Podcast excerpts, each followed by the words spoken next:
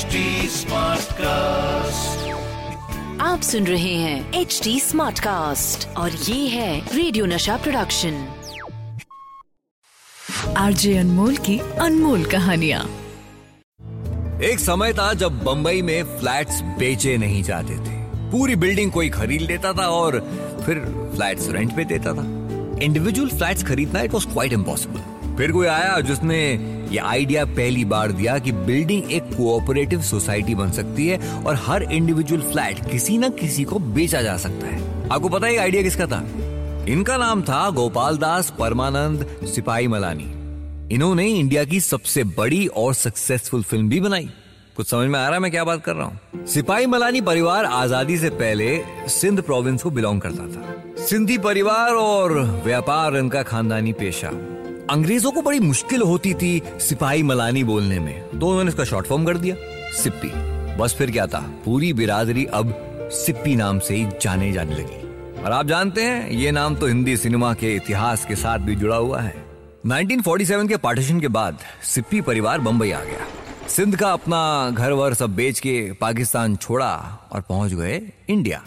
लेकिन गोपालदास परमानंद सिप्पी वो हार मानने वालों में से नहीं थे। एक अंदरूनी शक्ति थी, नेचुरल इंटेलिजेंस था। हर मौके का फायदा उठाते थे। उन्होंने रेस्टोरेंट भी चलाया, बिल्डिंग्स भी बनाई और फिल्मों में भी आए। जिंदगी जो मौका देती थी उसका फायदा उठाते थे गोपाल दास। उन्होंने कोलावा में एक रेस्टोरेंट खोला। कुछ दिन तक कारपेट्स का बिजनेस भी किया। फिर कंस्ट्रक्शंस में आए तो बिल्डिंग बनाने लगे। उन्होंने ही पहली बार कोऑपरेटिव सोसाइटी का कॉन्सेप्ट शुरू किया था बम्बई में।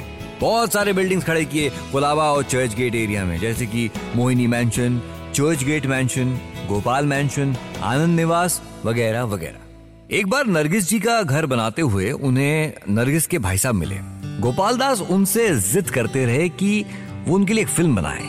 वो फिल्म नहीं बनी, लेकिन गोपाल दास परमानंद सिप्पी यानी कि जीपी सिप्पी के मुंह खून लग गया था। अपनी मरीन लाइंस की एक बिल्डिंग गिरवी रख के पहली फिल्म प्रोड्यूस की, वो भी देव आनंद के साथ। नाम था सजा। इसे डायरेक्ट किया था फिली मिस्त्री ने। S.D. बर्मन ने म्यूजिक दिया था। फिल्म के गाने आज तक पॉपुलर हैं। फिल्म बनाने के दौरान कभी कभी जीपी अपने बेटे रमेश को लेकर आते थे सेट पे। 6 साल के रमेश सेट की हलचल और चमक धमक से मोहित हो गए। जीपी की अगली प्रोडक्शन शहनशाह में रमेश ने एक छोटे से बच्चे का रोल भी किया। फिल्मों का जुनून सर चढ़ के बोलने लगा। लंदन स्कूल ऑफ इकोनॉमिक्स यहाँ पढ़ने का मौका बहुत कम लोगों को मिलता है। रमेश को मौका मिला, लेकिन फिल्म के सेट्स को और बम्बई को बहुत मिस करते थे। पिता से पूछकर लंदन की पढ़ाई छोड़ के वापस लौट आए माया नगरी। फिल्म मेरे महबूब में H.S. रबेल को असिस्ट किया। फिर 1969 में अपनी पहली फिल्म अंदाज बनाने का मौका मिला। फिल्म के राइटिंग डिपार्टमेंट से 2 नए राइटर्स मिले, सलीम खान, जावेद अख्तर। और फिल्म बनाने वाले कौन रमेश थे? ये रमेश सिप्पी थे। SM सागर, जो बाद में राखी और हथकड़ी जैसी फिल्में बनाने वाले बने, उस वक्त अपनी पहली फिल्म बना रहे थे सरहदी लुटेरा। फैंटेसी एडवेंचर फिल्म थी और हीरो था इंदौर का एक गोरा चिट्टा नौजवान पठान सलीम खान। यही वो वक्त था जब सलीम खान तीसरी मंजिल में काम कर रहे थे शमी कपूर के दोस्त के किरदार में। वो स्टारडम जो सोच के आए थे वो तो मिल नहीं रहा था। इंदौर में सबको बता के आए थे कि फिल्मों में काम करने जा रहे हैं, तो वहां पे लौटना तो मुश्किल। सलीम खान ने अपने आप को एनालाइज किया और देखा कि ऑन स्क्रीन उनकी एक्टिंग, किरदार जिस तरह से प्रोजेक्ट करना चाहिए वो आर्ट उनमें नहीं है, लेकिन दिमाग में आइडियाज बड़े घूम रहे थे। वहीं दूसरी तरफ एक और लड़का, उसके दिमाग में भी बड़े आइडियाज घूम रहे थे। जान इसहार अख्तर साहब का सुपुत्र। बचपन से नाम जादू पड़ गया था। हम इन्हें जावेद अख्तर के नाम से जानते हैं। सरहदी लुटेरा जहां पे कि सलीम खान हीरो थे, उसमें ही क्लैपर बॉय थे जावेद अख्तर। लेकिन डायरेक्टर SM सागर को समझ में आ गया था कि लड़का अच्छा लगता है। उन्होंने फिल्म के डायलॉग्स भी लिखवाए जावेद साहब से। वहीं पे सलीम साहब से दोस्ती हो गई। इसी दोस्ती को आगे बढ़ाते हुए दोनों ने तय किया कि एक साथ फिल्में लिखेंगे। तो अब मैं यहाँ पे थोड़े से जॉइनिंग द डॉट्स करता हूँ। रमेश सिप्पी अंदाज बना रहे थे और वहीं पे राइटिंग डिपार्टमेंट में लगे हुए थे सलीम जावेद। अब आगे जाके लिखी सीता और गीता, और इसी बीच एक ऐसी फिल्म लिख डाली जिसने कि राइटर्स के औहदे को बढ़ा दिया। वो थी हाथी मेरे साथी। क्योंकि इस फिल्म से पहले सलीम जावेद ने ये शर्त रख दी थी कि उनको क्रेडिट मिलना चाहिए फिल्म के अंदर। बस रिटन बाय सलीम जावेद शुरू हो गया।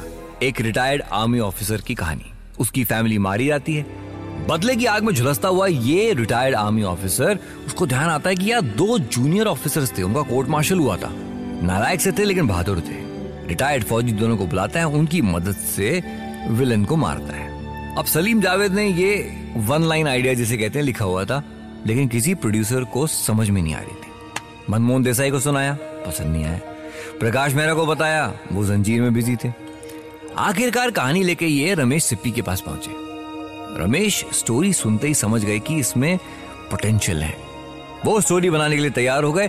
सलीम जावेद को कहा कि इसे डेवलप करके लेकर आओ। बस ये जो डेवलप हुई ये शोले थी। सीता और गीता के बाद हेमा मालिनी हिंदी फिल्म इंडस्ट्री की सबसे बड़ी हीरोइन बन गई थी। सबसे ज्यादा फीस उस वक्त उन्हीं की थी। रमेश सिप्पी अपने करियर की पहली 2 ही फिल्मों में हेमा मालिनी के साथ काम किया था। बॉक्स ऑफिस पे सफल रही थी, अंदाज और सीता और गीता। तो बस शोले के लिए ऑब्वियस चॉइस थी हेमा मालिनी। फिल्म के हीरो के लिए धर्मेंद्र थे, जिनकी केमिस्ट्री सीता और गीता में सबने देखी थी हेमा जी के साथ। अब बसंती का जो रोल था, जिस तरह का रोल, वो तांगे वाली है और बहुत ज्यादा बोलती है, बड़बड़ करती है, ऐसा किसी ने देखा नहीं था। फिल्म की स्क्रिप्ट में देखा जाए तो 340 लाइन्स थी बसंती की। गांव का एक्सेंट भी पकड़ना था, जल्दी जल्दी बात करनी थी। हेमा जी को किरदार समझ में नहीं आ रहा था। रमेश जी ने बड़ी कोशिश की, लेकिन बसंती का किरदार उनकी पकड़ में नहीं आ रहा। सलीम जावेद भी वहीं बैठे थे, समझाने की बड़ी कोशिश कर रहे थे।